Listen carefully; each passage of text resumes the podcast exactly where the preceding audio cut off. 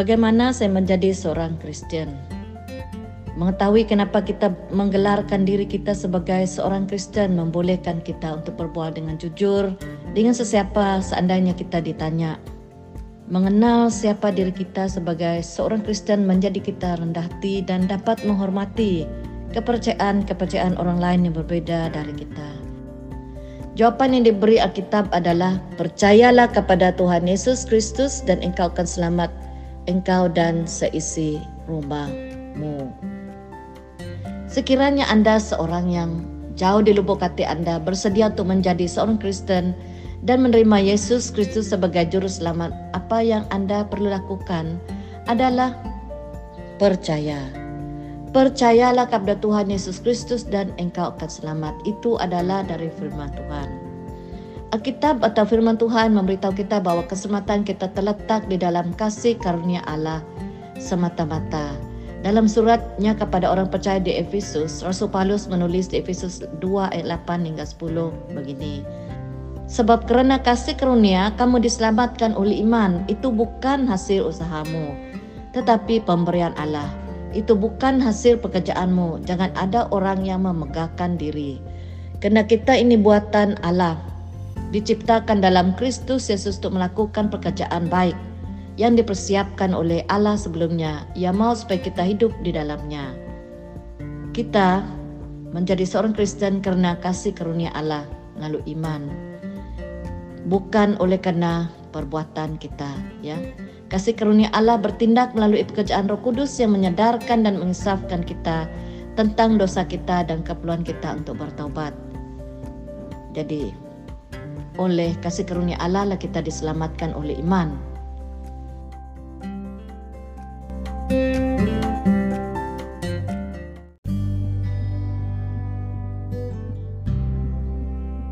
Salam, selamat pagi dan selamat bersekutu Jemaat Lutong Baru Bahasa Malaysia. Sebelum kita masuk ke dalam ibadah kita pada pagi ini, mari jemaat Tuhan datang di dalam doa. Haleluya Bapa kami yang di surga pada pagi ini. Kami bersyukur kerana dapat beribadah melalui online audio. Kami bersyukur Tuhan kerana Engkau yang memimpin dan melindungi kami sepanjang hari-hari yang berlalu. Sehingga saat pagi ini kami diberi kekuatan dan kesihatan dan sukacita yang daripada Bapa. Kerana Tuhan yang sentiasa memimpin dan memeliharakan kami. Terima kasih Tuhan kerana engkau baik dan sangat baik. Kami tahu Bapa tidak pernah meninggalkan kami baik dalam apa pun situasi dan keadaan di sekeliling kami. Bapa kami serahkan setiap ahli keluarga kami yang mengikuti ibadah pada pagi ini. Biarlah roh kudusmu yang melanikan setiap hati kami. Lewat pertemuan kami pada pagi ini, kami disegarkan dan diberi kekuatan untuk menyembah Engkau Bapa. Ampuni kami, Bapa daripada pelanggaran dan kelemahan kami. Dan lepaskan kami daripada belenggu dosa, sebab kami tahu di dalam Engkau kami dapat melakukan kehendak-Mu Bapa. Pada pagi ini Tuhan, kami datang untuk menyembah dan memuliakan Engkau. Urapi setiap kami dengan roh kudus-Mu.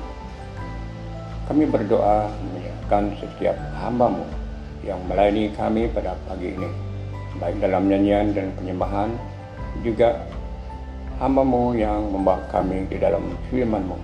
Urapi dengan luar biasa sehingga semua jemaat diberkati. Kami mohon penyertaan Tuhan dari awal ibadah sehingga selesai. Nama Tuhan Yesus dimuliakan. Terima kasih Tuhan inilah doa kami di dalam dan di atas nama Tuhan Yesus yang hidup kami sudah berdoa serta mengucapkan syukur. Amin.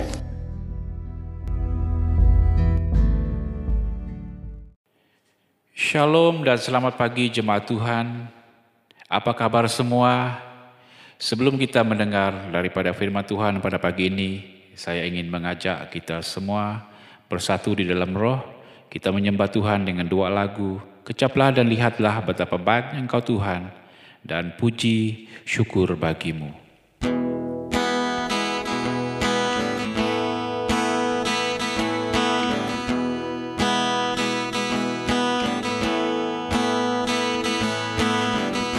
Kecaplah dan lihatlah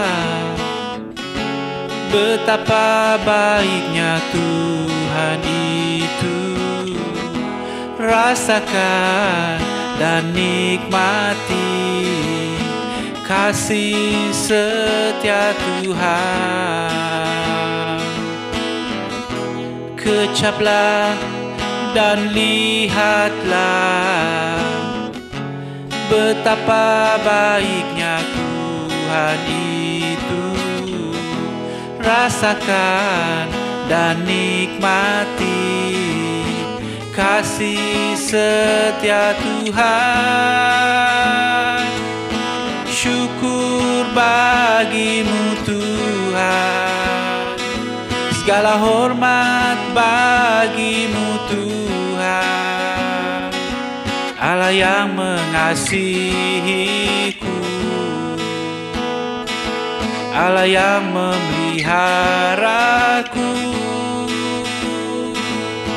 Syukur bagimu Tuhan. Segala hormat bagimu Tuhan. Allah yang mengasihiku. Allah yang memeliharaku selamanya selamanya. Selamanya.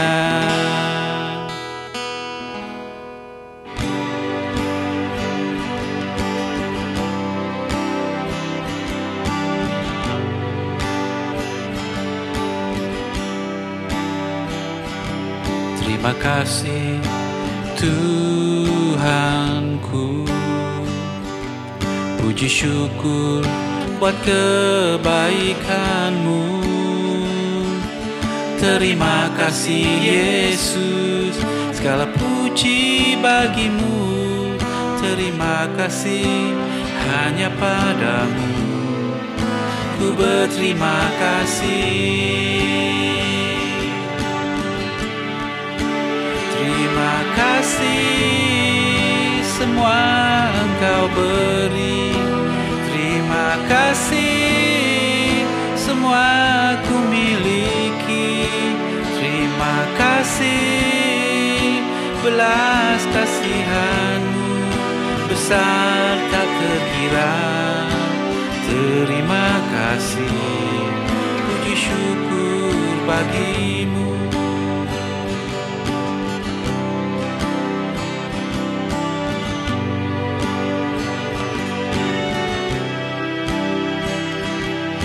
Terima kasih Tuhanku. Puji syukur buat kebaikanmu. Terima kasih Yesus Segala puji bagimu. Terima kasih hanya padamu. Ku berterima kasih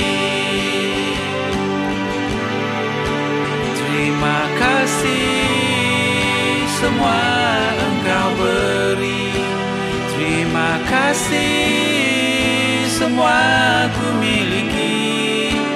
Terima kasih belas kasihanmu Besar tak terkira. Terima kasih puji syukur bagimu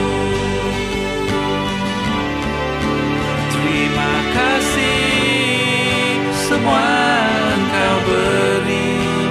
Terima kasih semua ku miliki. Terima kasih belas kasihanmu Besar tak terkira. Terima kasih puji syukur bagimu puji syukur bagimu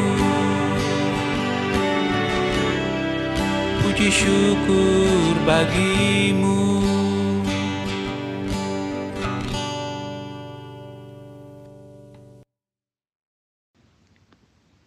Shalom, selamat pagi saudara-saudari yang dikasihi dalam Tuhan Yesus Kristus.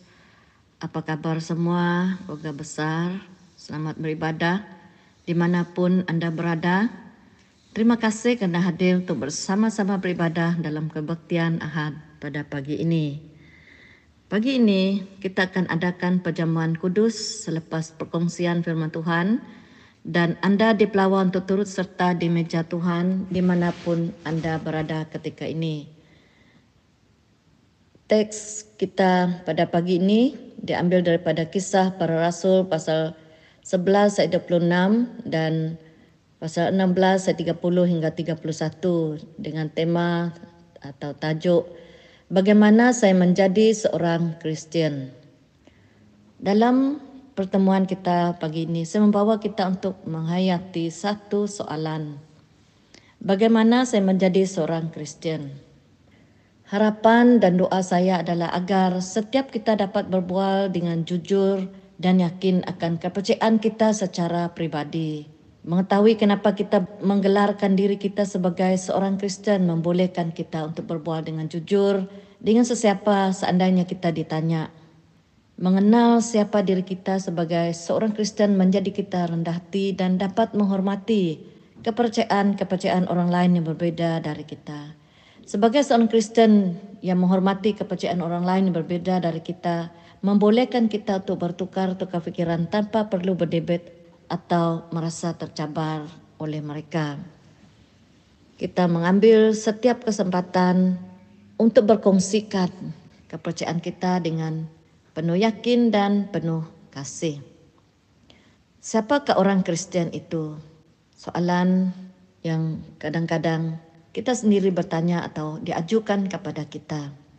Jawapan ringkas adalah seorang Kristen adalah seorang pengikut Tuhan Yesus Kristus. Alkitab adalah sumber asas dan dasar untuk mendapat maklumat dan pengetahuan bagi seseorang untuk mengetahui tentang Tuhan Yesus Kristus. Seorang Kristen menerima Alkitab sebagai firman Allah yang tertulis yang berwibawa dan lengkap untuk membawa seseorang kepada iman yang menyelamatkan di dalam Tuhan. Kita percaya firman Tuhan diilhamkan oleh Roh Kudus kepada penulis-penulisnya. Justru orang Kristen menekan dan mengambil berat pembacaan Alkitab itu. Setiap Kristen didorong untuk kerap dan setia membaca Alkitab. Dari Alkitablah kita mendengar Allah berbicara dan kita mengenal Allah kita. Dari Alkitab kita mengetahui bahwa pengikut Tuhan Yesus Kristus mulai dikenali sebagai orang Kristen di satu tempat bernama Antioquia. Catatan ini terdapat dalam buku Kisah Para Rasul. Saya membaca Kisah Para Rasul pasal 11 ayat 19 hingga 26 dari Alkitab terjemahan baru Indonesia untuk kita. Saya membaca daripada kisah para rasul pasal 11 ayat 19 hingga 26. Sementara itu banyak saudara-saudara telah tersebar karena penganiayaan yang timbul sesudah Stefanus dihukum mati. Mereka tersebar sampai ke Fenisia, Siprus dan Antioquia. Namun mereka memberitakan Injil kepada orang Yahudi saja. Akan tetapi di antara mereka ada beberapa orang Siprus dan orang Kirene yang tiba di Antioquia dan berkata-kata juga kepada orang-orang Yunani dan memberitakan Injil bahwa Yesus adalah Tuhan. Dan tangan Tuhan menyertai mereka dan sejumlah besar orang menjadi percaya dan berbalik kepada Tuhan. Maka sampailah kabar tentang mereka itu kepada jemaat di Yerusalem. Lalu jemaat itu mengutus Barnabas ke Antioquia. Setelah Barnabas datang dan melihat kasih karunia Allah, bersukacitalah ia yang menasihati mereka supaya mereka tetap setia kepada Tuhan. Kerana Barnabas adalah orang baik, penuh dengan roh kudus dan iman.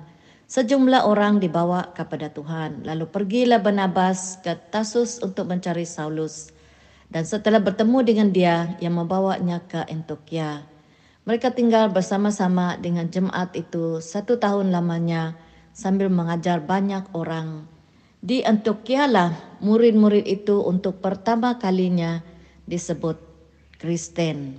Jadi pengikut Kristus, orang yang percaya kepada berita Injil tentang keselamatan yang terdapat di dalam Tuhan Yesus Kristus disebut sebagai Kristen. Buat pertama kalinya di Antioquia. Kita boleh membaca daripada kisah para rasul bagaimana berita Injil bahwa keselamatan hanya terdapat dalam Tuhan Yesus itu disebarkan dan orang-orang percaya ini tersebar ke pelbagai tempat oleh kena pengenaan dan mereka terus bersaksi menyatakan tentang Injil kepada orang bangsa lain.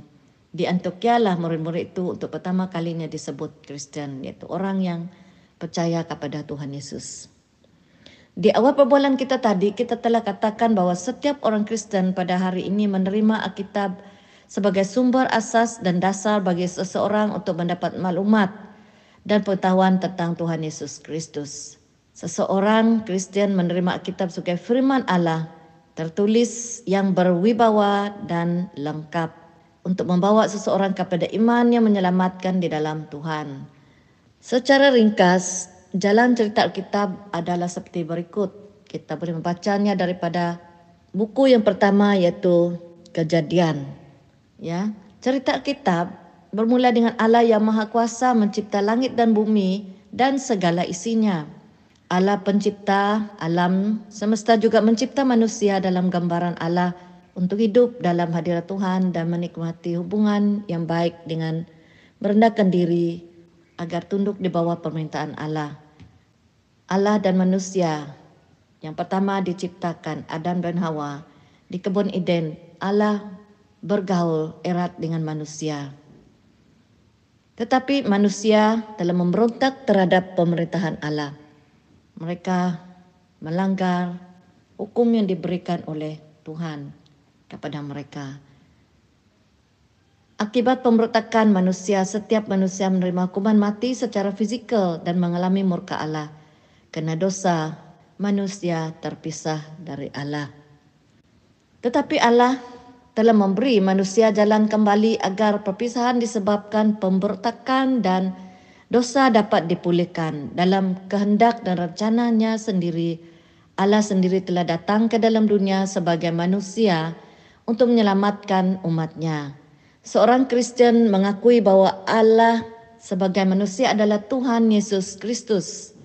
Tuhan Yesus Kristus sebagai manusia mentaati dengan sempurna kehendak Allah – walaupun Tuhan Yesus Kristus tidak berdosa. Dia telah menerima hukuman akibat pemberontakan manusia dengan kematiannya di atas kayu salib. Tetapi setelah dikubur, Tuhan Yesus Kristus dibangkit Allah dari kematian pada hari ketiga. Melalui pengorbanan Tuhan Yesus Kristus, manusia mendapat jalan untuk kembali kepada Allah. Semua ini daripada Alkitab Pengikut-pengikut Kristus seterusnya diutus Allah kepada setiap suku bangsa untuk membawa berita mengenai apa yang telah digenapi dalam pekerjaan Yesus Kristus. Mereka bergerak dalam kuasa roh Allah setiap pengikut Kristus atau orang Kristen mengistiharkan berita keselamatan di dalam Tuhan Yesus Kristus. Panggilan dan pelawaan bagi setiap orang yang diwar-war oleh orang Kristen adalah agar setiap orang bertaubat dari dosa dan mempercayai bahwa pengampunan terdapat hanya di dalam Kristus saja.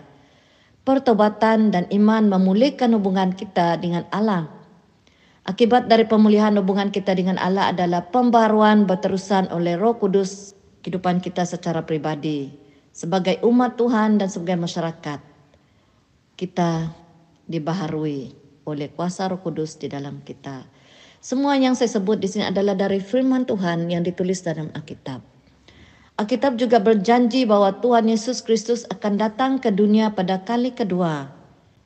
Pada kedatangan Kristus kali kedua hanya mereka yang hidup dalam iman dalam Kristus akan terlepas dari pengadilan Allah dan menikmati hidup kekal dalam hadirat Allah.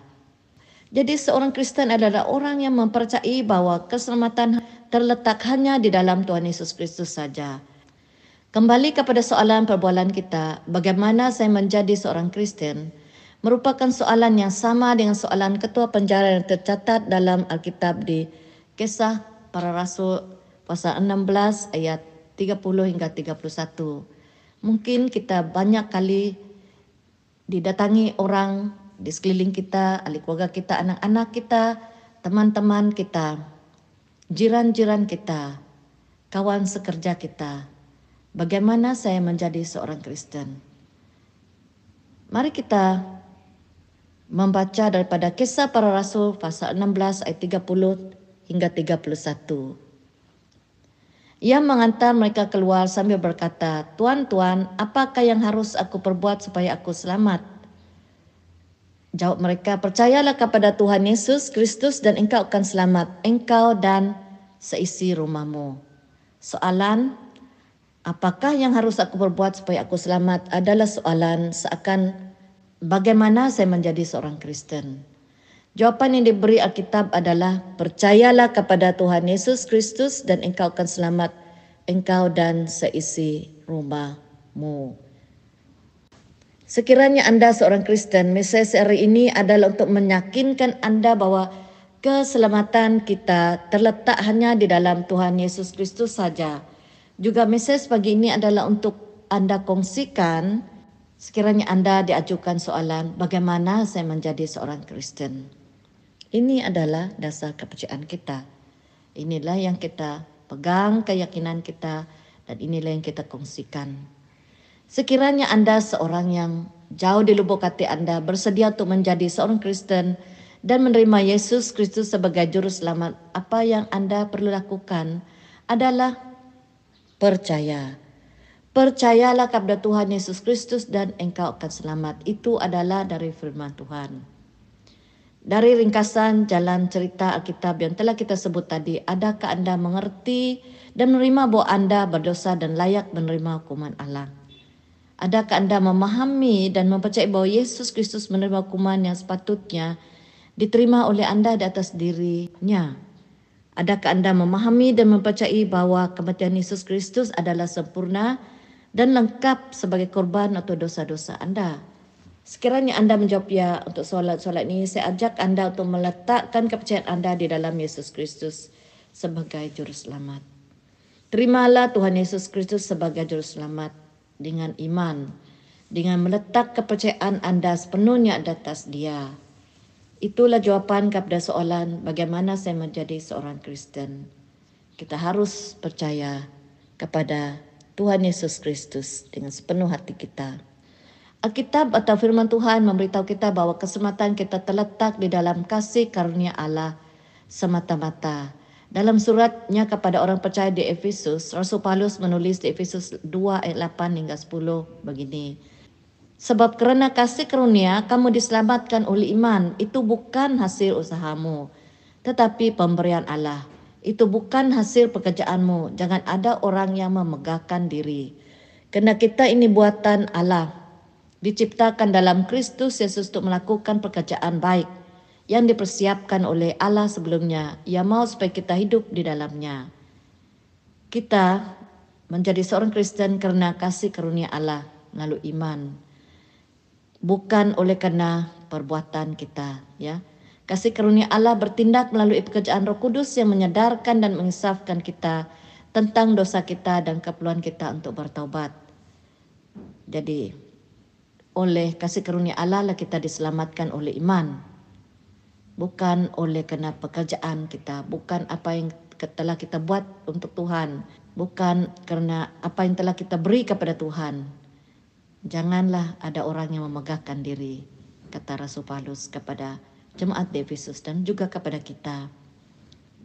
Semua tindakan menyelamat kita daripada Allah. Kita hanya respon dengan percaya kepada Tuhan Yesus Kristus dan engkau akan selamat, engkau dan seisi rumahmu.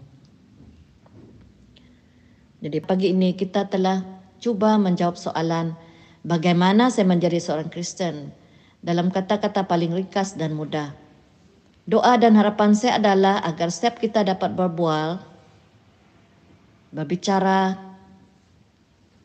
bercerita terus-menerus dengan keluarga besar kita, rakan sekerja kita, jiran kita, untuk memperhalusi dasar iman kita. Sekiranya kita diaju soalan bagaimana saya menjadi seorang Kristen, atau soalan serupa saya berharap kita dapat memberi panduan berdasarkan firman Tuhan dengan jujur dan rendah hati dengan penuh kasih.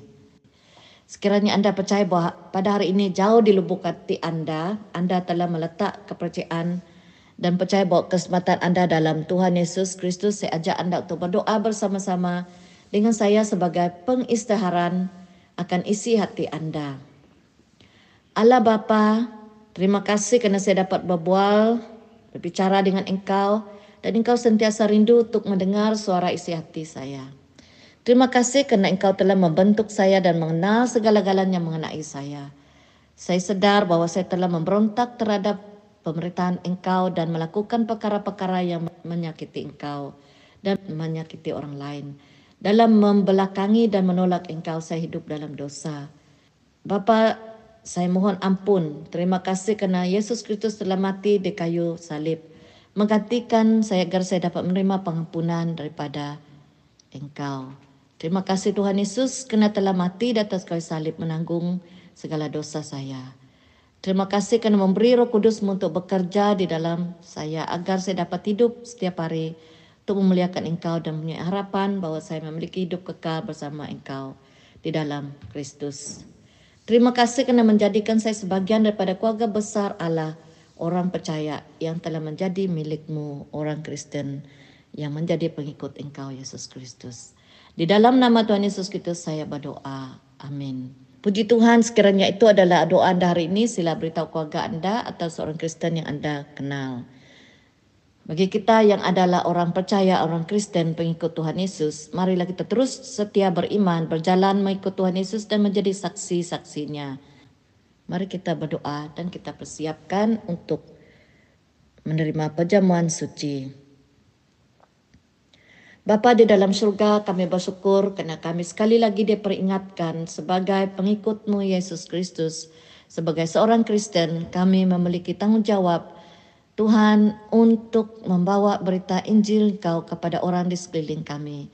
Berkongsi kepada orang-orang yang kami kasihi tentang Injil keselamatan di mana hanya di dalam Yesus Kristus ada kehidupan yang kekal. Tuhan tolong kami agar kami sentiasa bersedia diberi keberanian Tuhan, keyakinan untuk berkongsi pada waktu bila-bila. Tuhan bagi ahli keluarga kami yang menerima Engkau sebagai Tuhan dan Selamat. Pada pagi ini kami doakan roh Tuhan terus memberkati mereka agar mereka akan bertumbuh dalam pengenalan mereka akan Engkau. Terima kasih Tuhan dan kami Siapkan hati kami di meja pajaman sucimu pada pagi ini. Bersyukur kami di atas kasihmu ya Allah yang telah memberikan anak tunggalmu Yesus Kristus mati bagi kami. Terima kasih Bapa. Di dalam nama Tuhan Yesus kami berdoa dan bersyukur. Amin. Kita akan mengambil perjamuan Tuhan sebagai pengakuan bahawa kita dapat berada di meja Tuhan untuk menikmati hadiratnya. Adalah oleh kerana kasih anugerah Tuhan semata-mata.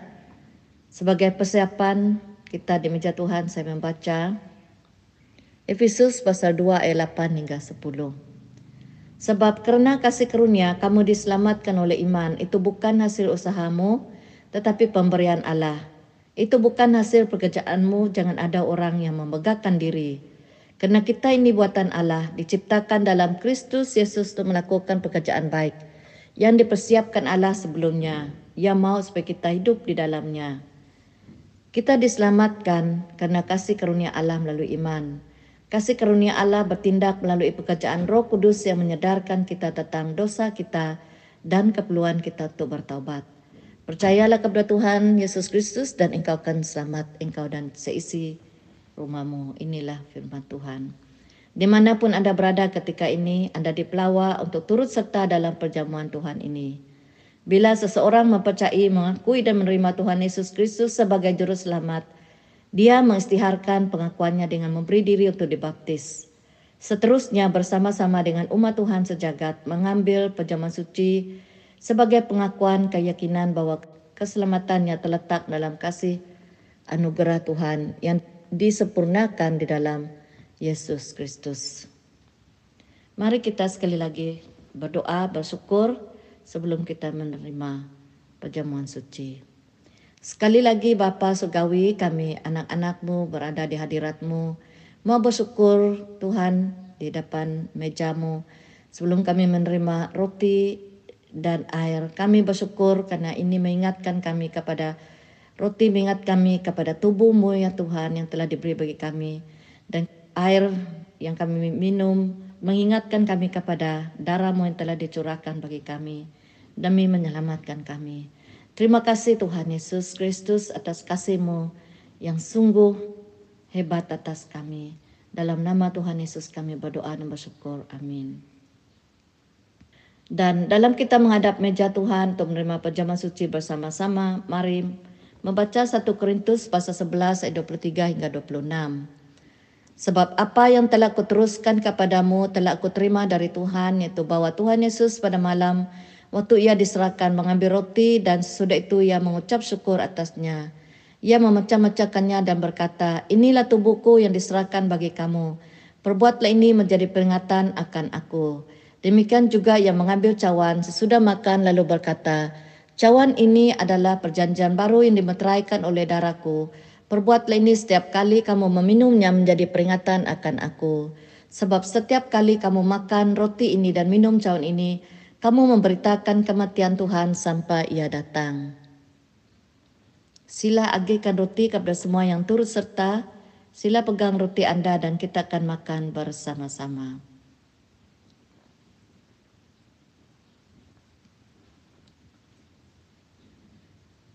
Tuhan Yesus berkata, Inilah tubuhku yang diserahkan bagi kamu, perbuatlah ini menjadi peringatan akan aku.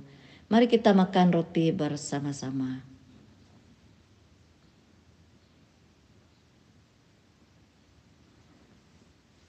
Sila agihkan cawan kepada semua yang turut serta, sila pegang cawan Anda dan kita akan minum bersama-sama. Tuhan Yesus berkata, cawan ini adalah perjanjian baru yang dimeteraikan oleh darahku. Perbuatlah ini setiap kali kamu meminumnya menjadi peringatan akan aku. Mari kita minum dari cawan kita bersama-sama. Mari kita berdoa, mengucap syukur sekali lagi bagi pengorbanan Tuhan Yesus agar kita ditebus, menerima pengampunan dosa dan diselamatkan. Mari kita senantiasa bersyukur dan menghargai pengorbanan Tuhan Yesus yang mengasihi kita. Mari kita berdoa. Bapa di dalam surga, kami bersyukur karena Engkau telah berserta kami dan pemulaan kami mendengar firman-Mu dan menghadap meja perjamuan suci-Mu ya Tuhan. Kami sungguh-sungguh bersyukur memiliki Allah Bapa yang mengasihi kami, yang rela memberi anak tunggalmu Yesus Kristus mati bagi kami, yang rela menyerah nyawanya, memberi tubuhnya disiksa, ditikam, dan darahmu mengalir Tuhan Yesus demi untuk menyucikan kami daripada segala pelanggaran dosa kami. Oleh bilur-bilurmu kami disembuhkan dari semua penyakit kami. Terima kasih Bapa, terima kasih Tuhan Yesus karena kasihmu sungguh-sungguh luas, sungguh lebar, sungguh dalam, sungguh tinggi dan Tuhan sungguh besar kasihmu kepada kami. Kami bersyukur ya Bapa karena kami adalah biji matamu. Tolong kami agar kami tetap setia berjalan bersama Engkau dan terus menjadi alatmu Tuhan membawa berita keselamatan yang terdapat di dalam Engkau kepada orang-orang di sekeliling kami. Terima kasih Bapa, terpujilah nama Engkau yang sentiasa memberi kami kesempatan untuk menerima keselamatan yang hanya yang terdapat di dalam Engkau. Di dalam nama Tuhan Yesus kami berdoa dan bersyukur. Amin.